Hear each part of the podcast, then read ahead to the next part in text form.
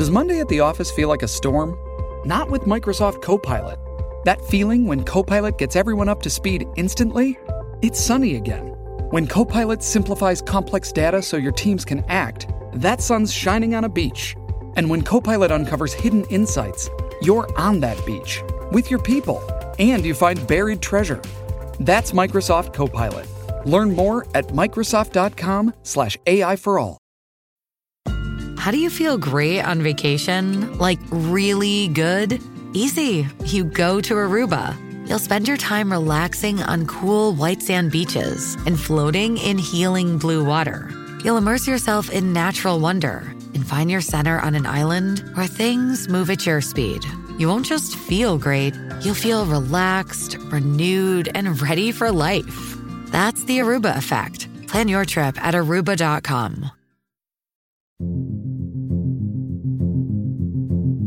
Welcome to the Advisory Opinions Podcast. Sarah, we have Supreme Court opinions. Sarah, we have NCAA. Very, very exciting. For some reason, so Scott and I completed some of our chicken sandwich updates this weekend, and our conversation was all about the NCAA case. I must have had a sixth sense intuition that we were getting it. Very pumped. Yeah, this case, okay, I'm just going to go ahead and I'm just going to lay my cards on the table.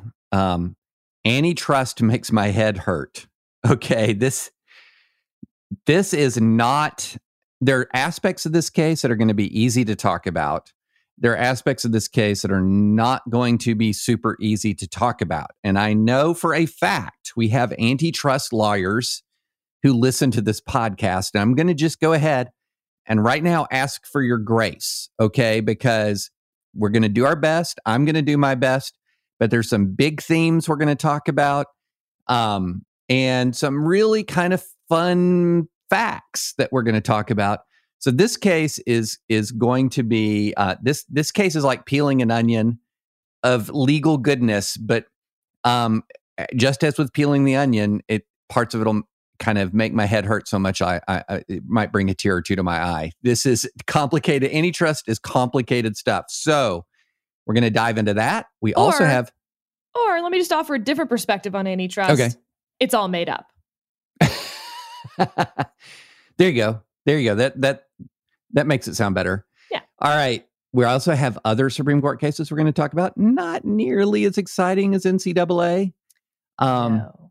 And we're going to have some additional commentary on California v. Texas, the Obamacare case, and some closing thoughts about Fulton versus Philadelphia, the religious liberty case that we talked about last week. So there is a lot. But before we get into it, Sarah, let's start with what do we have left at the Supreme Court? And is bingo telling us anything? Then we'll dive into the NCAA.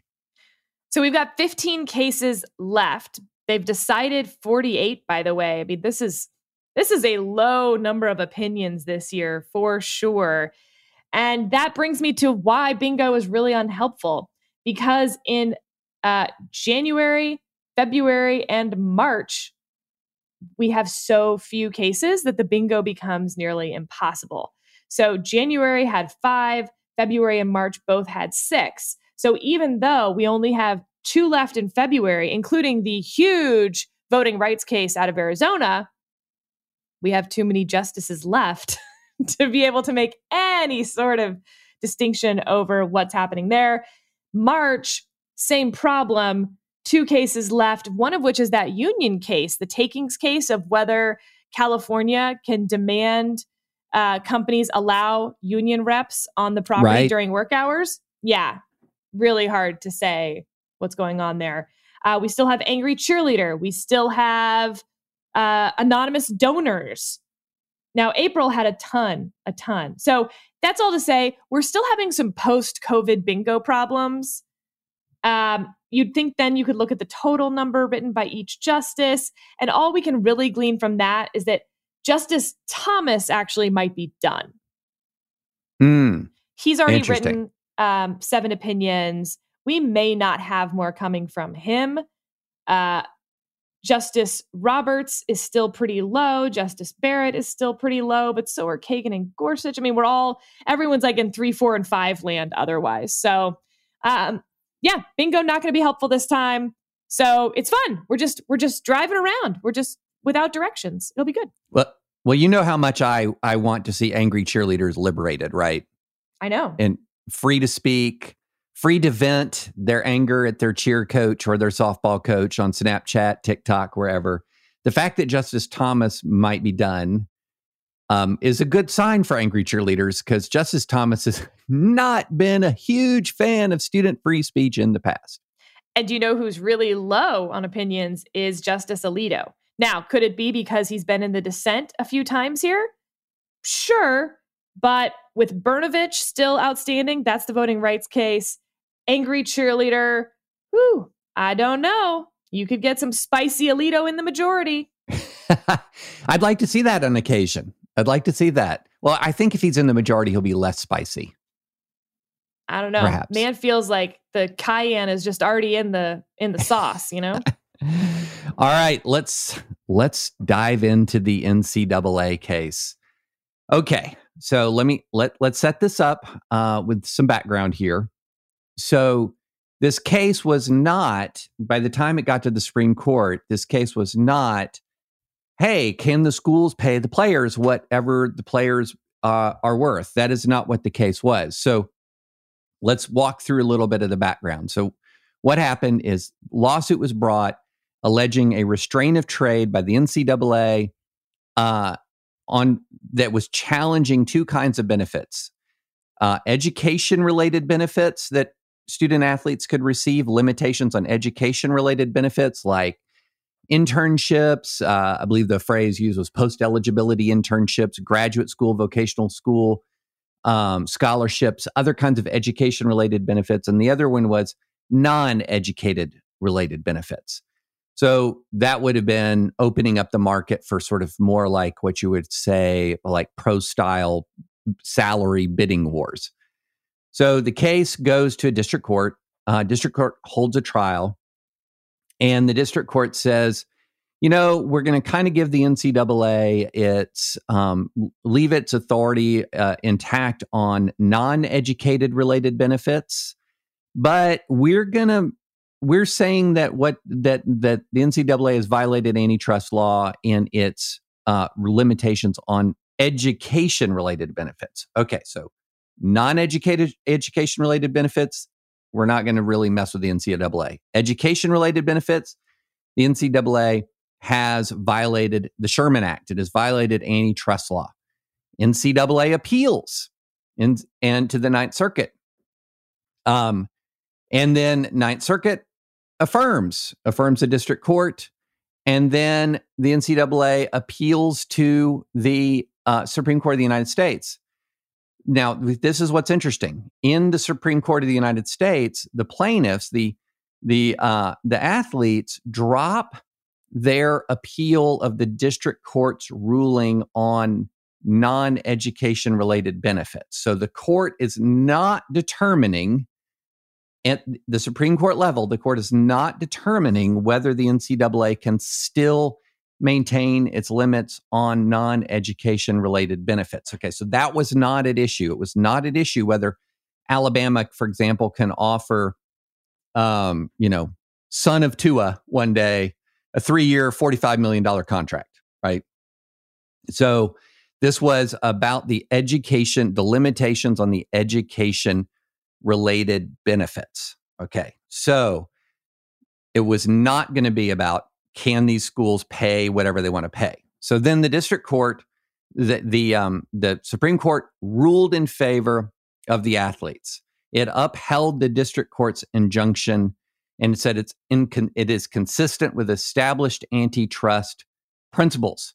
So that had a few parts. One, it's absolutely proper to subject the NCAA restriction to antitrust scrutiny under a rule of reason analysis. So this is a very fact-based, assessment of market power, market structure, to try to figure out what's the actual effect on competition. Okay, so that's Part one. It says that the NCAA said that the court should have been extremely deferential. The Supreme Court rejected that, completely rejected that. Supreme Court rejected that prior precedent, limited its ability to weigh in on student-athlete competition, rejected that.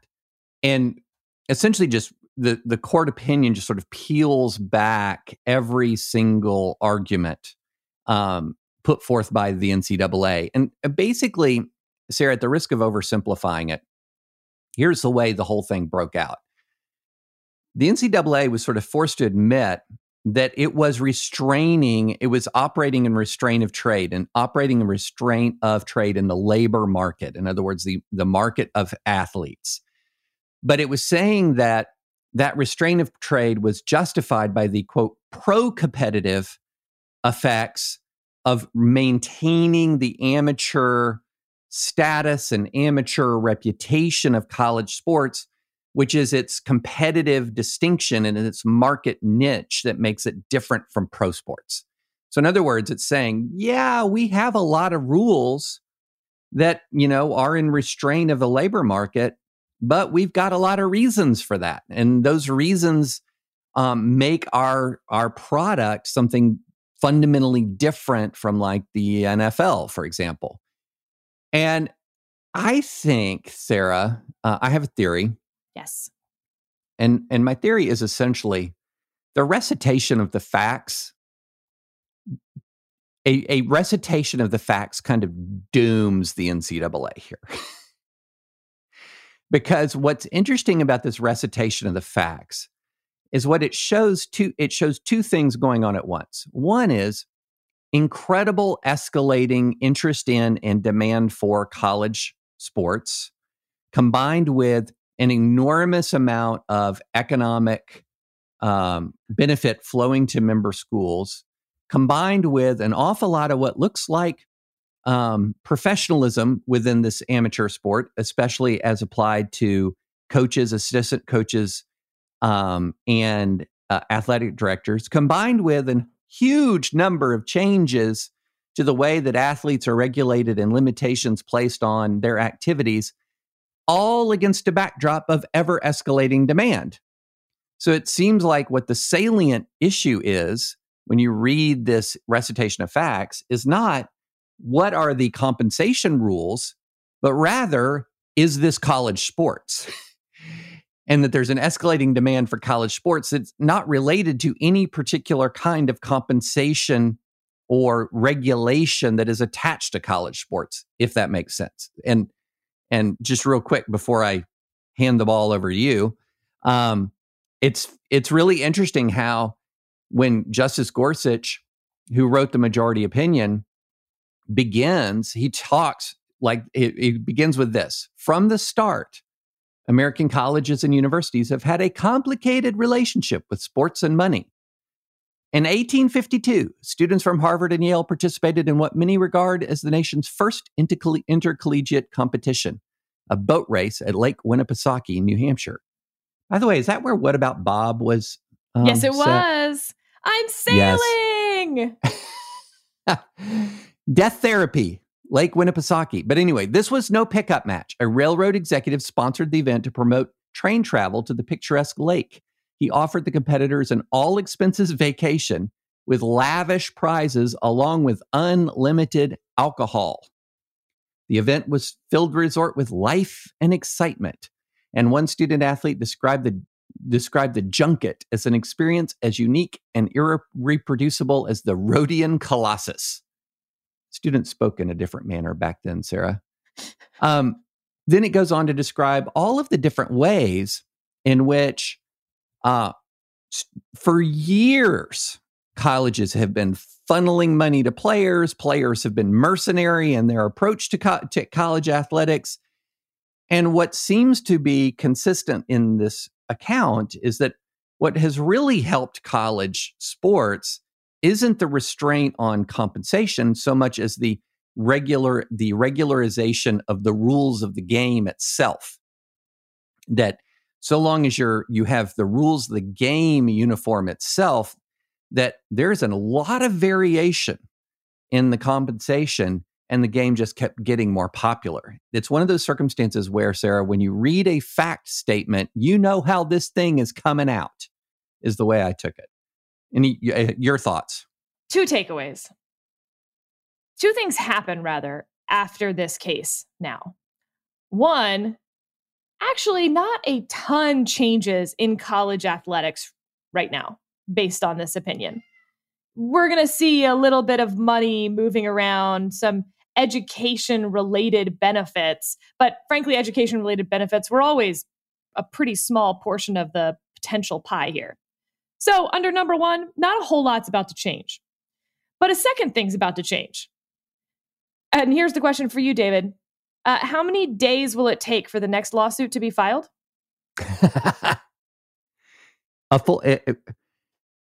Less than a full day? No. It'll take more time than that. I think by the time school starts in the fall, we will have the next case. If there's not already one in the pipeline that I'm just not aware of, and we're about to get 1,000 emails telling me which case is in the pipeline already. So this was a unanimous opinion with a concurrence from Justice Kavanaugh. And by the way, if you didn't see that concurrence from Justice Kavanaugh coming, you have not been listening to oral argument. This guy mentions he's a basketball coach every chance it could possibly be relevant, from angry cheerleader to this NCAA case. So This is his wheelhouse. This is his wheelhouse. I, of course, scroll down immediately and only to the Justice Kavanaugh concurrence, and I rolled around in it like an elephant at its dust bath. I mean, just luxuriating in the Justice Kavanaugh concurrence. So I've just got, I mean, who better to do Justice Kavanaugh than Justice Kavanaugh? So I'm just going to read some portions here. I add this concurring opinion to underscore that the NCAA's remaining compensation rules also raise serious questions under the antitrust laws. This whole thing is like, hey, I know we're not allowed to reach this, and I know it, and I agree with it, but like, Here's a taste of what's coming, NCAA. All right. The NCAA nonetheless asserts that its compensation rules are pro-competitive because those rules help define the product of college sports. Specifically, the NCAA says that colleges may decline to pay student athletes because the defining feature of college sports, according to the NCAA, is that the student athletes are not paid. In my view, that argument is circular and unpersuasive. The NCAA couches its arguments for not paying student athletes in innocuous labels, but the labels cannot disguise the reality.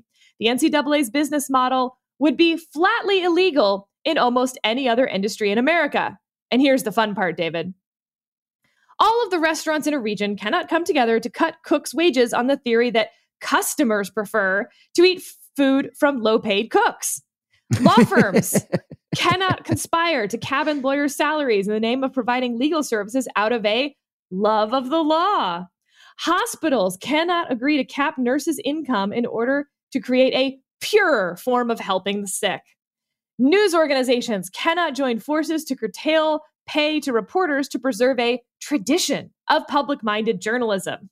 Movie studios cannot collude to slash benefits to camera crews to kindle a spirit of amateurism in Hollywood. And by the way, all of those emphasis words that I was using are actually in the NCAA's brief and their oral argument.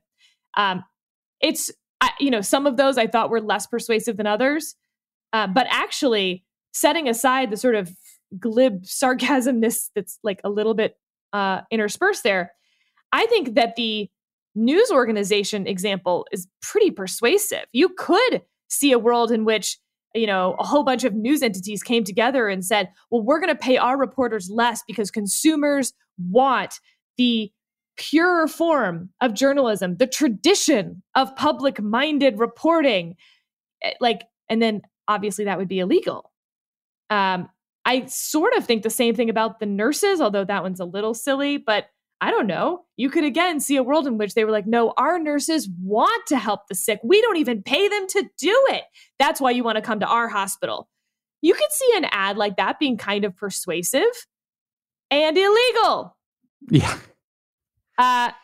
Justice Kavanaugh continues, price fixing labor is price fixing labor. And price-fixing labor is ordinarily a textbook antitrust problem because it extinguishes the free market in which individuals can otherwise obtain fair compensation for their work.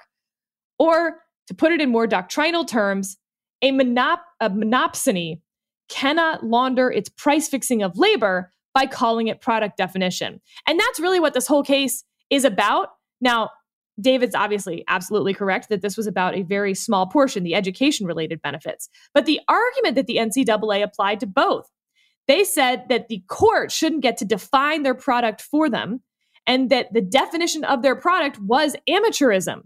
And that if you take away that definition, now they're just some willy-nilly sport out there, and it's a whole different product. Like, if you only sell green M&Ms, the court can't come in and say, well, but when you look at all M&Ms, that's not the issue. And Justice Kavanaugh's point is, yeah, okay, the court can't redefine your product for you. But when you define your product as something illegal, then we're not redefining your product for you. We're simply saying you can't define your product that way. And that's why the next case here will entirely undo the NCAA. It might not even get to the Supreme Court, honestly, because the majority opinion so clearly applies to all of the non-education related benefits.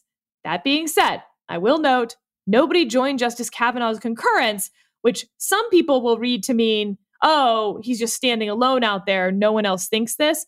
I think there are two types of concurrences. There's more than two types, but let's deal with two right now. There's the concurrence where you're just sort of out there waving your, like, you know, little proud banner by yourself. And then there's the concurrence where everyone else agrees.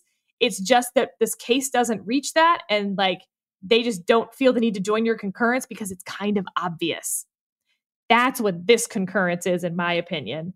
And, you know, just to end my little rant, 2 Chainz, several years ago, came out with a song called NCAA.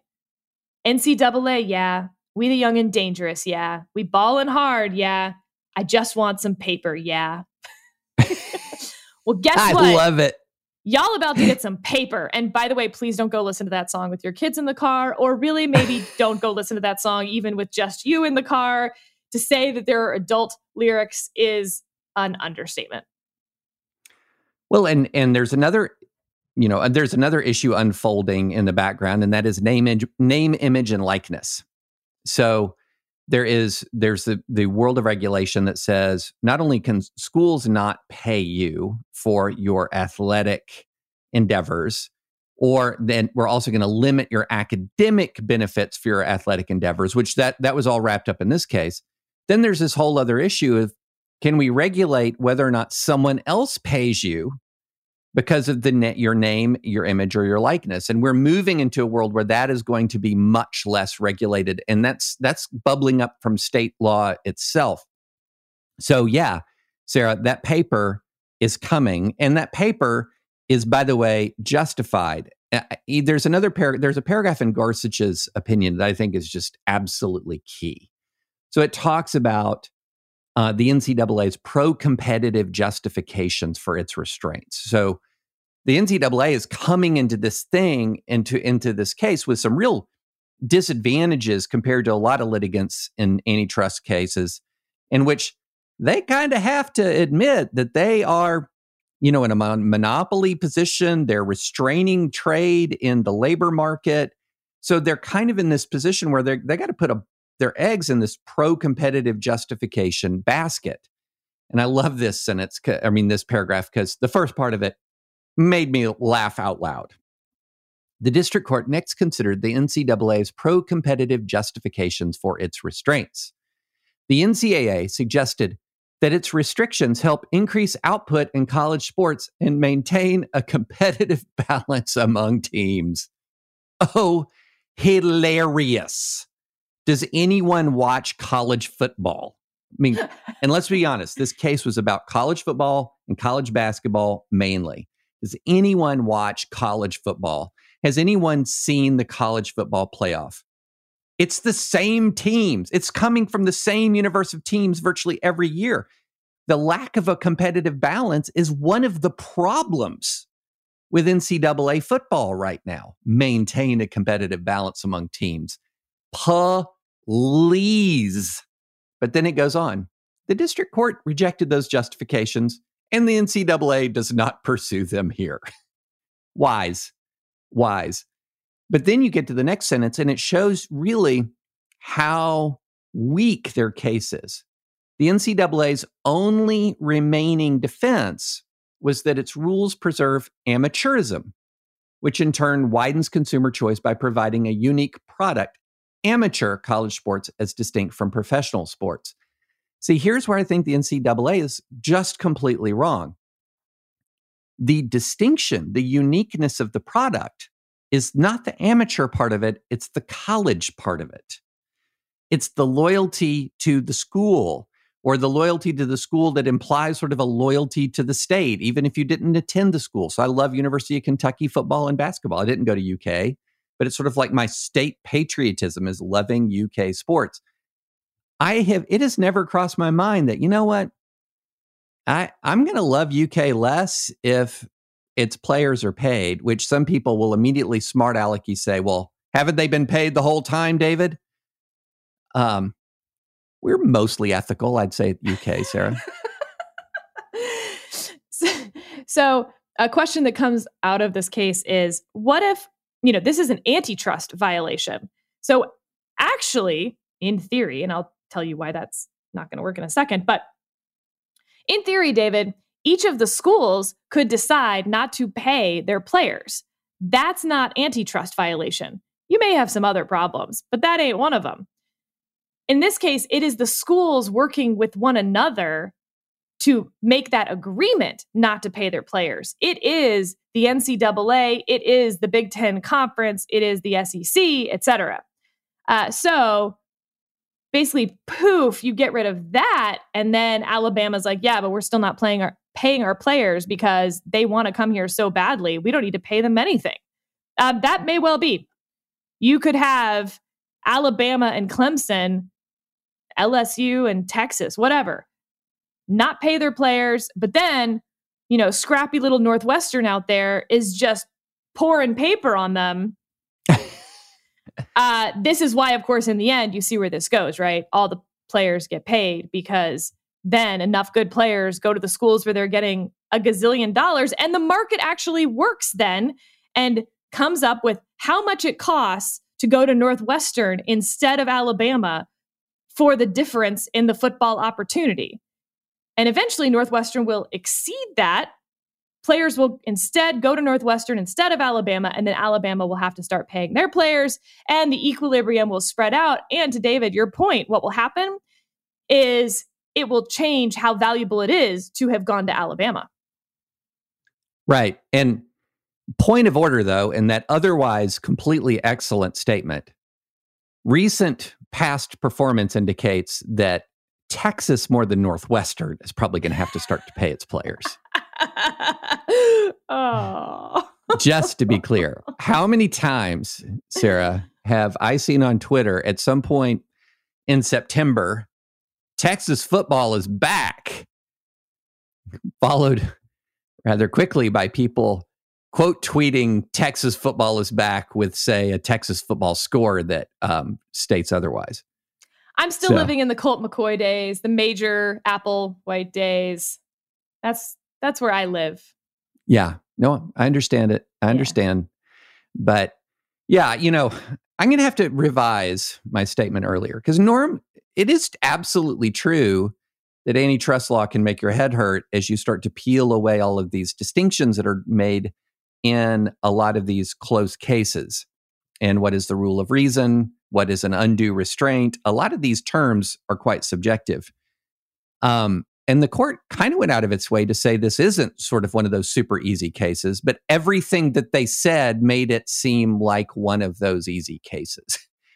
That the pro-competitive justifications put forward by the NCAA were so easily shot down. So easily shot down. I mean, a recitation of the facts shoots them down. The fact that the NCAA kept abandoning some of its defenses shot it down. This was a situation where it became so obvious the more you read it that the distinguishing value of college sports is the college part, not the amateur part. And can you even call it amateur sports, really, when your coach is making $11 million? You know, when one of your assistants is making $1.5 million? Maybe if it's like, you know, the accountant dad next door spending some good old volunteer time with the youngins at the football, at the gridiron, that's amateur. But when you've got, when you have what you've got at Alabama, does anything about that experience say amateur to any living sentient person? No. And by the way, yeah, doesn't make me like college sports any less, because you know what I like? I like to watch good football. And, you know, by making it more, by having better training facilities, by having more highly paid coaches, by having more coaches, by having more benefits for the players, it keeps them in school longer. You know what you're going to have more, you know what's going to be better, a better thing to watch and to enjoy? College football. I will be curious about the unintended consequences of this. As these schools have to pay their players more, a lot of that money that's going to facilities or frankly going to subsidize some of the other not football and basketball sports are going to be rearranged as well. And look, this is the law. You can't continue to not pay these guys, but there will be unintended consequences from this. Yeah, and for sure. I think it's worth acknowledging that. It's just that, what's the word? Not objectify when you use someone for something. Exploit. Yes. You can't continue to exploit these players. That's what the law is. And so whether there are unintended consequences that we don't like on other college sports, that's unfortunate. Can we deal with one quick thing that I know some listeners are screaming at their phones right now? Yes, but then we've got to go to who bears the burden on class certification, David. I think listeners will forgive the delay in the class certification discussion for this. So I don't know. I thought part 2B was really something. I can't even remember what that was. But some listeners are saying, look, this is ridiculous. These guys are going to be pros and make an enormous amount of money. You know, this is something that there's all of this energy poured into as a sort of as a justice issue when you're talking about future pros, future millionaires. No, not really. A very large majority of even elite level college football and basketball players do not go to the NFL and the NBA. Many of them, the most money they'll ever be able to make from their name, image, and likeness, or in many ways, the most money they'll be able to make until they're much older in their career, maybe more fully developed, like as a lawyer or a whatever they're going to be, is right now. Let's say you're the point guard for Wichita State and you're not going to go to the NBA. Well, there might be a local car dealer that wants you in a commercial. You know, there might be a local fast food chain that wants you in a commercial. And you can't do that right now. You can't do that for no good reason, even though any other student who is famous for any other reason could be in that same commercial. And so I think that what we're missing is that there's an awful lot of players that they're not pro material, but right now they do have real earning power that matters. And it's just completely stripped away from them. It's completely denied them. But it's not denied their coach. It's not denied their assistant coach. It's not denied their athletic director. It's not denied their school. It's not denied to any of those people, but it's denied to them. And I think that's why this is an important, there are justice issues inherent in this case. Yeah. And imagine take out basketball and football. And I talked about the unintended consequences on lesser sports, lesser meaning bringing in less money to the school. Imagine there's a local tennis facility, then the tennis star at the University of Texas can do ads saying, I practice here. I love coach whoever. Your kid should come practice here. That would be incredibly valuable to both the player and the tennis facility. Can't do it right now. And so some of those unintended consequences may actually help the lesser sports more. Yeah, good point. So anyway, Supreme Court nailed it. Kavanaugh's concurrence was fantastic. Yeah, I mean, that was the best. Shipping can make or break a sale, so optimize how you ship your orders with ShipStation. They make it easy to automate and manage orders no matter how big your business grows. And they might even be able to help reduce shipping and warehouse costs. So optimize and keep up your momentum for growth with ShipStation. Sign up for your free 60-day trial now at ShipStation.com and use the code POD. That's ShipStation.com with the code POD. And now, Sarah. All right. Class certification. Go. I have handled the sexy cases today. Are you ready for some sex appeal? So this is a case called Goldman Sachs versus Arkansas Teachers Retirement System. It is about securities fraud class action. Don't worry, guys. We're not going to run through anything about securities fraud or even class action. This was about who bears the burden when it comes to class certification. That's whether you can bring a class action. And just to back up for one quick second, class action is where you don't have named plaintiffs, to put it in like really, really simple and too simple terms. But basically, you create a class of like individuals and attorneys represent that class, and you never really name everyone in that class, for instance. And so you have to certify a class, and how you define who's in that class, it's a big, complicated mess. Not that dissimilar to antitrust, and that I think it is largely made up. This was on what Goldman Sachs needed to do to defeat class certification. Spoiler alert, defendants bear the burden of persuasion to prove a lack of price impact by a preponderance of the evidence at class certification. Nothing in Federal Rule of Evidence 301 constrains the court's authority to change customary burdens of persuasion under a federal statute. Aren't you all so glad you know that today? Your world has changed. But here's why this case is interesting to the extent that it is. Justice Barrett delivered the opinion of the court, and here's who joined her. Roberts, Breyer, Kagan, Kavanaugh. Now, wait a second, David. That sounds like a really interesting group of people. It sounds pretty similar to our 3-3, our liberal three and our middle three, but we're missing one, Sotomayor. We'll get to her in a second. Thomas, Alito, and Gorsuch joined as in a couple parts here, and Sotomayor joined in a couple parts as well.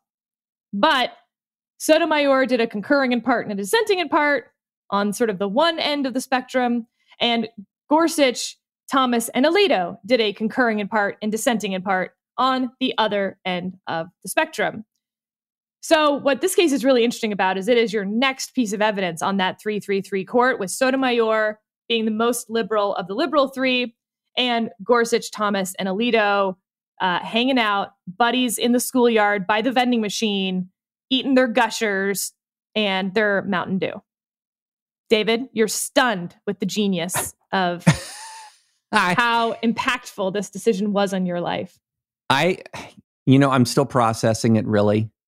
I'm thinking we need a 5-part advisory opinion dedicated only to this. Maybe.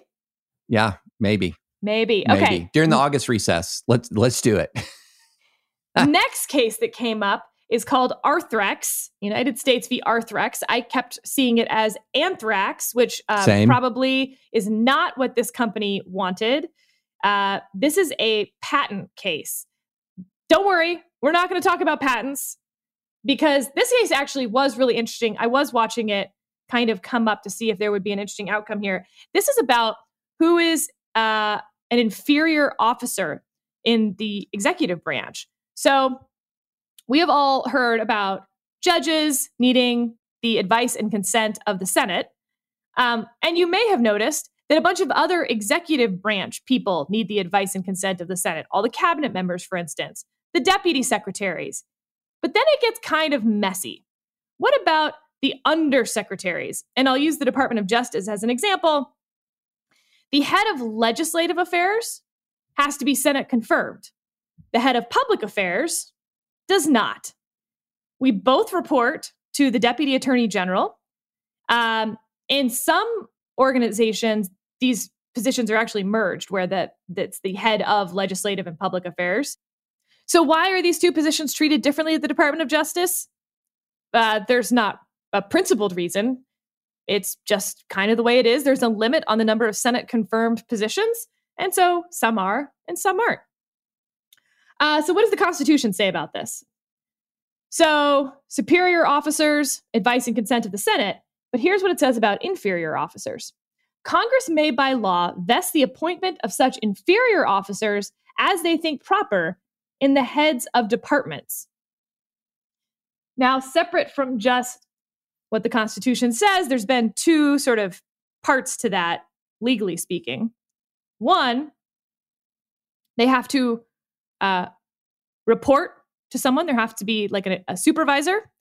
And two, that supervisor sort of has authority to oversee them. So this case is about the 250 administrative patent judges who sit at the bottom of an organizational chart nestled under at least two levels of authority. Patents, by the way, David, as you, I'm sure, are aware, they go back like to the founding. This is some 1790s stuff on patents. So it's not like we're dealing with, Section 230 problems where you're like, how do you apply originalism to Section 230? No, when it comes to patents, it's all originalism. So the question is, did these administrative patent judges violate the Constitution? Because while, yes, they are under the director of the Patent Office, and then he's under the director of the Secretary of Commerce. Sorry, not director of the Secretary of Commerce, just the Secretary of Commerce.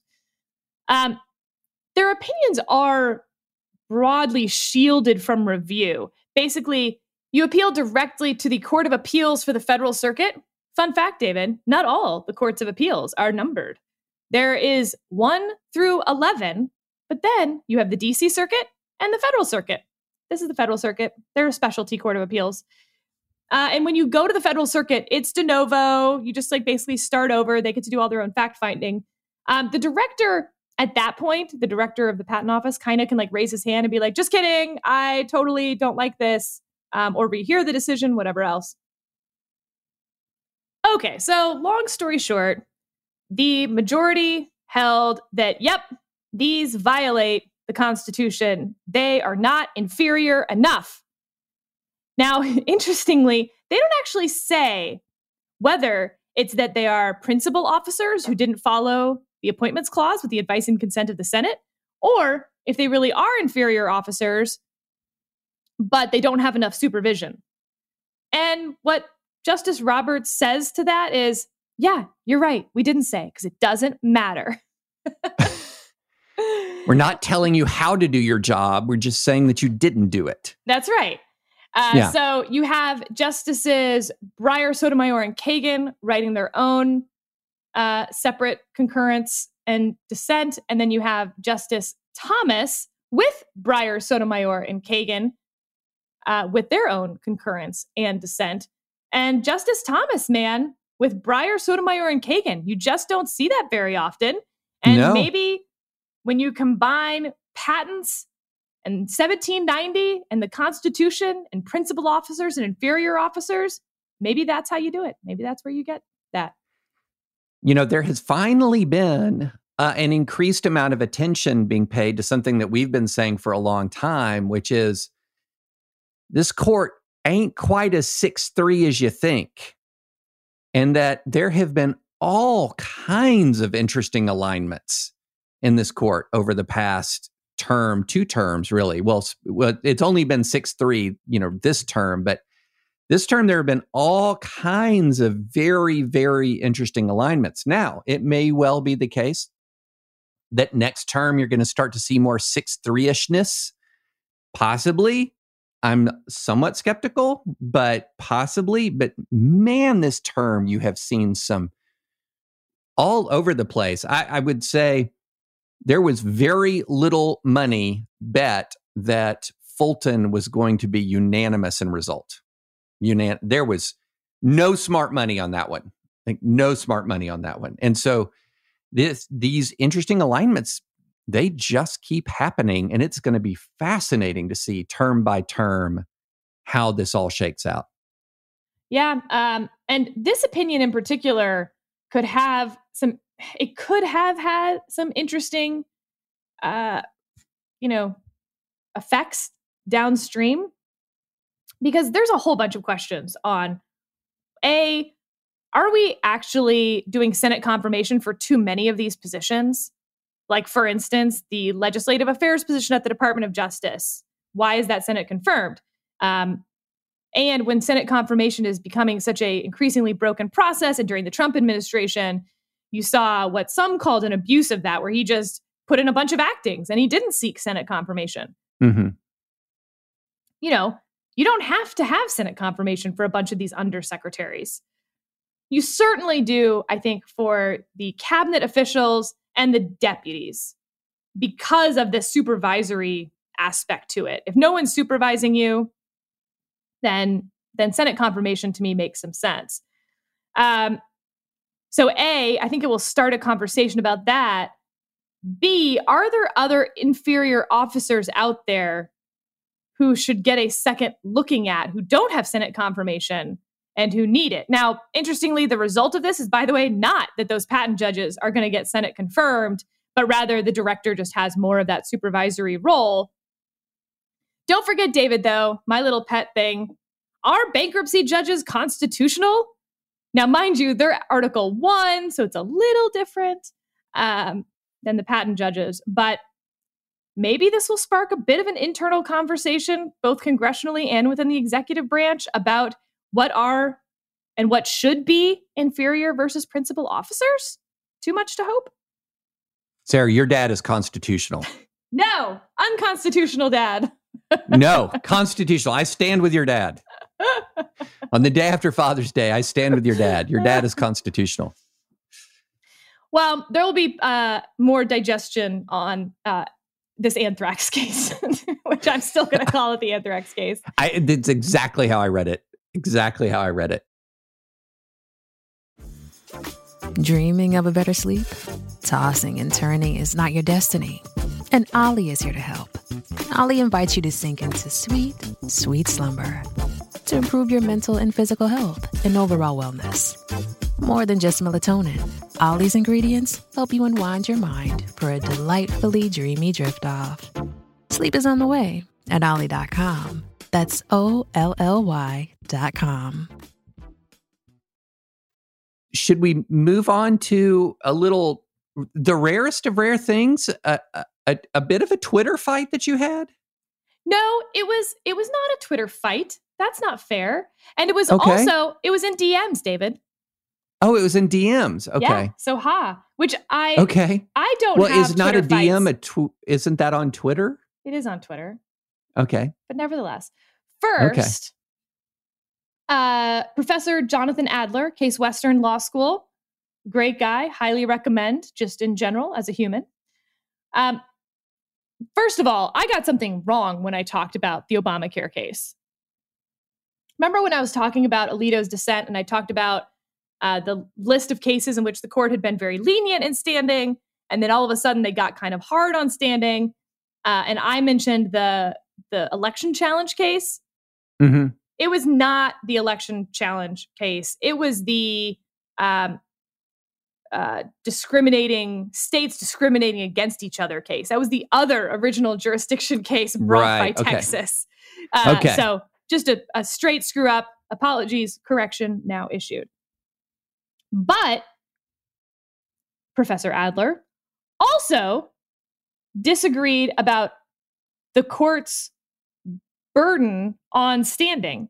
And if you remember, I said that standing sort of exists or doesn't exist without the parties, right? Like a defendant can't waive a standing argument. If the court doesn't have standing, it doesn't have standing. And so I was making the point, well, yeah, so then also on the other side, can you really forfeit a standing argument when you do have standing? Either the court has standing or it doesn't. And his point is, it's black letter that the person bringing the lawsuit into federal court has the burden to show that they have standing. There is a presumption against standing. That is absolutely true, by the way. And David, I'm sure you have your Wright and Miller out right now, as we all do at all times, sleep next to it or under our pillows, even better. Page 104 to 107. If these facts are challenged, the burden is on the party claiming jurisdiction to prove that the court has jurisdiction over the subject matter. This showing must be made by a preponderance of the evidence. So this is Professor Adler's point, that when I was saying that the court needed to dig the case, not just find that there wasn't standing because they hadn't made that very specific standing argument below, that's not right, that the burden always was with Texas. Now, I don't actually quite agree with him, despite everything that I just read, but let me read a little bit more what he says. So he is quoting a case called Lujan, that's recent. The party invoking federal jurisdiction bears the burden of establishing these elements. Since they are not mere pleading requirements, but rather an indispensable part of the plaintiff's case, each element must be supported in the same way as any other matter on which the plaintiff bears the burden of proof, i.e., with the manner and degree of evidence required at the successive stages of the litigation. But aha, says I, he thinks that stands for his proposition. I think it stands for mine. The elements of establishing standing, I agree. Absolutely, Texas had to provide those, and they did. They listed out all of the financial problems that they were incurring as a result of this statute as a whole. What we're talking about is whether, in addition to the elements of standing, they had to plead this sort of nuanced argument about non-severability, that they had established the elements needed for standing, but also that even if this one part of the law was severable, you have to be harmed by that part of the law. That, to me, is not one of the elements of standing. The elements were that there was a financial injury, that injury was redressable, all the things that we talked about last time, David, and the traceability. And they pleaded, certainly, that it was traceable to Obamacare statute as a whole. They did not argue that it was traceable to the individual mandate. So Adler's arguing that, in fact, you do have to plead that Texas had that burden by preponderance of the evidence. And I'm arguing that no, Lujan and the quote unquote black letter law is that you have to plead those three elements of standing, not then like this nuanced, messy part of standing. And so we had quite the discussion last night over DMs. He says the court can't consider a theory of standing that wasn't pled any more than it may consider a theory of a statute's unconstitutionality that wasn't pled. If you argue standing based on A and B, and those arguments fail, there is no Article III jurisdiction. Therefore, the case has to be dismissed. Plaintiffs must assert facts and plead a viable theory. If the theory wasn't pled, it can't serve as a basis for jurisdiction, he says. I will note, however, that Professor Adler filed an amicus in this case, along with a few other professors, including Nicholas Bagley, who we've had on this podcast. Mm-hmm. And his argument wasn't on standing. His argument was on severability. So interestingly, David, we like sort of violently agree in terms of how he thought this case should be resolved. He just disagrees and thinks that this was also a fine way for it to be resolved. He thinks they have to plead the right theory. I think they just have to plead sufficient elements under current standing law. And, you know, around and around we went. But I thought it was really worth sharing with listeners because, A, he's a smart guy. And B, I think his argument is reasonable. I don't agree with it. And last thing, because, of course, this is my podcast, so I get to have the last word. In Citizens United, page 14, top of it. Once a federal claim is properly presented, a party can make any argument in support of that claim. Parties are not limited to the precise arguments they made below. Mic drop! They put the facts in evidence. No one's disputing that. The elements of standing were there the whole time. the precise argument on inseverability? No. Not waivable. I want everybody to just note that in real life, Sarah did in fact mimic dropping a mic and sort of stepped back from her desk as if there was an actual crowd there. Yeah. For sure. So I don't think the fullness of the gesture came through in the actual, in the just the sound only. All right. Wow. That may be. Two other points, though, on this case, not related to my conversation with Professor Adler. And again, highly recommend you go read his ratings and his Twitter feed. Definitely worth a follow. Josh Blackman, who we've also had on this podcast, friend of the pod, he had two interesting posts on this case that I think are worth raising. One, why did SCOTUS decline to consider the federal government's theory of standing in California v. Texas? His version's a little different than mine, but we end up in the same place, which is, this is silly. At no point did California or the House suggest the issue was waived. Indeed, Don Verrilli suggested that it may have some merit in a colloquy with Justice Alito, yet the court simply did not want to address the federal respondent's brief. You know, whatever. This was an outcome searching for a justification, in my opinion. You can read his whole shtick on this, Reason.com, the Volokh Conspiracy, Josh Blackman's post, what happened after, what happened. Didn't you just describe the Obamacare trilogy in general by saying an outcome searching for justification? That's true. And that's why we get to his, I think, best point on this. Another post that he did at 12:49 a.m., I will note. What happens after the remand in California v. Texas? Oh, I'm sorry. Did you think this case was done? No, it's not even close to done. Remember, David, we talked about how this came up on kind of a weird procedural posture. Mm-hmm. Well, there is still lots of case left down below, and it doesn't have a standing problem. So you've got count 5, as it's called, of the amended complaint.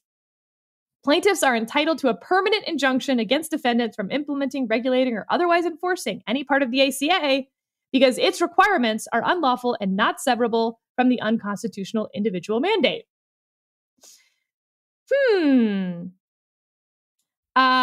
Well, so to skip ahead of what happens here, here's Josh Blackman.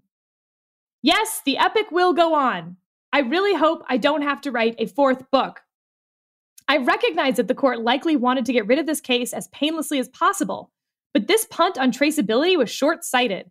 The court should have bit the bullet and held that the mandate was unconstitutional but severable. That hold would have settled the issue for good. The price of a 7-2 opinion was not worth it. I mean, this does just leave a mess behind for the Fifth Circuit, because you know what the court wants you to do. Stop it. We don't want these cases anymore. Isn't 3 times enough to tell you that we don't want these cases anymore? But if the case continues, the case continues. So sticking with the trilogy format here, the epic Obamacare trilogy. So Sarah, how long has it been since you read Return of the King, the third of the Tolkien trilogy of the Lord of the Rings? You know the answer to that. The answer is infinite. It's been infinite since I've never read it. You've never read it? Yes. I thought at the very least you will have read Lord of the Rings. No. You were way too busy playing board games. Miss of Babylon, David. I was all King Arthur's court and real things that happened. Oh, yes. Reading the documentaries on King Arthur's court, or reading the histories of King Arthur's court. So Once and Future King, Miss of Avalon. Yeah, for sure. Oh, yeah. Yeah. So I'm just so glad you said that. So lest anyone think you're actually on a non-nerd high horse. You were Does the Lady of Shalott count as a King Arthur's court poem? Maybe it should. You were just a different nerd. Yeah. Let's just make that clear. So anyway, the rest of the listeners who have read Return of the King, who've read Lord of the Rings, know that there is a sort of a denouement to the story, which is the scouring of the Shire. So the whole story, this epic story, comes to a conclusion, spoiler alert, the ring is destroyed. Aragorn is crowned king of Gondor. And then the hobbits return back to the Shire. Shall we say they're remanded back to the Shire, Sarah? And guess what? The Shire's a mess. The Shire's a mess. And so they have to fight another mini battle to actually sort of end the whole story.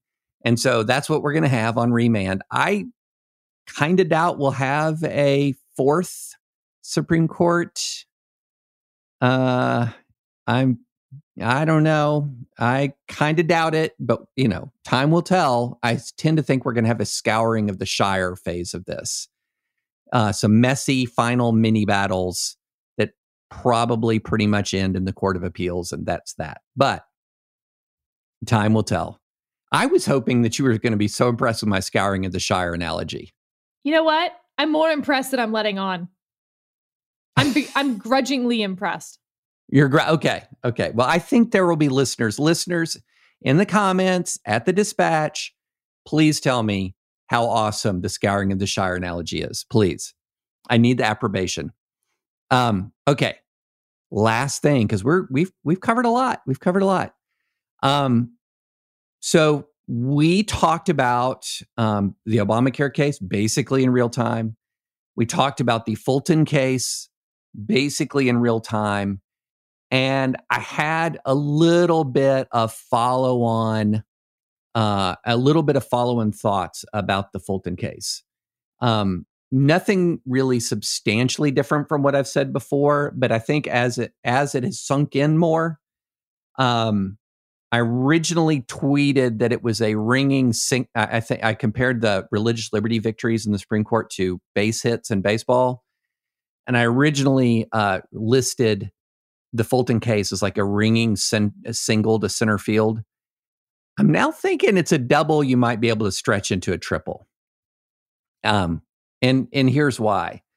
So I identified one of the elements that I thought was particularly significant in the decision, and that was the way in which the court sort of waved away this idea that since this is the foster parenting system in Philadelphia is basically a government program, these are government contractors working as part of a government program, that's going to, all of this is going to fall within sort of this managerial capacity of the government, which is going to heighten sort of their degree of control over the program and the deference that the court should give, the deference the court should grant the city and its conduct of its own program. And the court kind of waved that away, basically saying, no, look, the standard is still the standard. Even in the context of this government-managed program, it's still going to be a general law of neutral applicability. This was not a general law of neutral applicability because the commissioner had this ability to essentially opt anyone out of its requirements. That's not neutral. Law fails. Unanimous in the result. So that I thought was significant. But the more I think about the Barrett-Kavanaugh-Breyer concurrence, the more significant I think the case is, because it's really sinking in that there is now a majority of either expressed flat-out willingness to overrule Smith, or if you give me the right kind of test, willingness to overrule Smith, so that it is just not going to be the case that people are going to, that municipalities reading Fulton we'll be able to sort of go back and say, how do we just sort of make our non-discrimination policy more generally applicable? And we're going to be completely out of the woods in these conflicts between religious liberty and non-discrimination. That's just not going to be the case going forward. And any litigant or any lawyer who tries to tell a municipality going forward that so long as you sort of cleanse the record of any sort of expressed anti-religious bias or cleanse the record of any case of specific exemptions or discretion in the application of the statutes, that you're going to win. That's just not the case. Now, we don't know what the new standard will be. And I love, Sarah, how you expressed it last week, if I am remembering correctly, but it's essentially as soon as Barrett is writing that, hey, we don't know. I'm skeptical of a one-size-fits-all standard here, that Breyer's like, wait, multi-factor analysis? Give me a piece of that action. which seems like Breyer's like more than willing to step in and sort of contribute to a multi-factor analysis. But I think that makes it a double, and then moving towards a triple when you realize that there's now a majority of the court that has either outright rejected Smith or said, we don't like it, we just don't know what's better yet. And that puts religious liberty in a completely different category than, say, for example, abortion. Because as of right now, there's one justice, 1 out of 9, who has expressed unequivocal reservation about Roe and Casey, and that's Thomas, 1 out of 9. Now with Smith, we have 5 out of 9 that have expressed reservations, if not outright hostility to Smith, and 6 out of 9 have at least expressed some willingness to jump in with some additional kinds of analyses, or additional testing, or a different kind of tests. So I think double stretched into triple. Sarah, do you disagree? I don't think we know yet, but I'll at least give you the double. Okay. Hey, David, I've got some good news for you. Okay. The Supreme Court is handing down opinions on Wednesday and Friday this week. Wednesday and Friday? That's right. I smell an emergency pod schedule. Oh, my goodness. That is fantastic. Love it. You know what that tells me? Some justices want to get out of there and done. It's 92 degrees in D.C. today. Not coincidence. Right. They want out. They want on vacation. They want to be done with this term. Yeah, that's fantastic. No, I smell some serious increased podcasting this week. Angry cheerleader? Ugh, from your lips to God's ears. So we'll still record on Thursday morning, but we reserve the right to hand down an emergency pod on Friday, should the need arise. Correct. And I don't know why. I think it's just the sheer silliness of the fact pattern of the angry cheerleader case that makes me so irrationally attached to reading the outcome of that case. Also, it's very, very important on its own terms. But the fact that we have a Supreme Court case based on a cheerleader saying F cheer and F softball absolutely cracks me up, and it never stops cracking me up. I don't see how you can punish students for off-campus, non-school speech, regardless of whether it disrupts the classroom. That just means that they're always under the school's thumb, and I for one, will not stand for it. From your lips to 9 justices' ears, Sarah. I think it could be unanimous. We shall see. We shall see. All right. Well, that is it for a Thank You, SCOTUS podcast. Outstanding stuff on the NCAA. The most scintillating class certification discussion in the entire history of podcasting. Further thoughts on Obamacare. Further thoughts on religious liberty. Doesn't get much better than that, Sarah. That's right. So please go to Apple Podcasts while we're in this sort of like high point. Rate us when we're at our peak. 5 stars, please. Leave us a good review. Subscribe on Apple Podcasts. And please check out our offerings at thedispatch.com. And we will be back Thursday and maybe Friday. Until then, have a good week.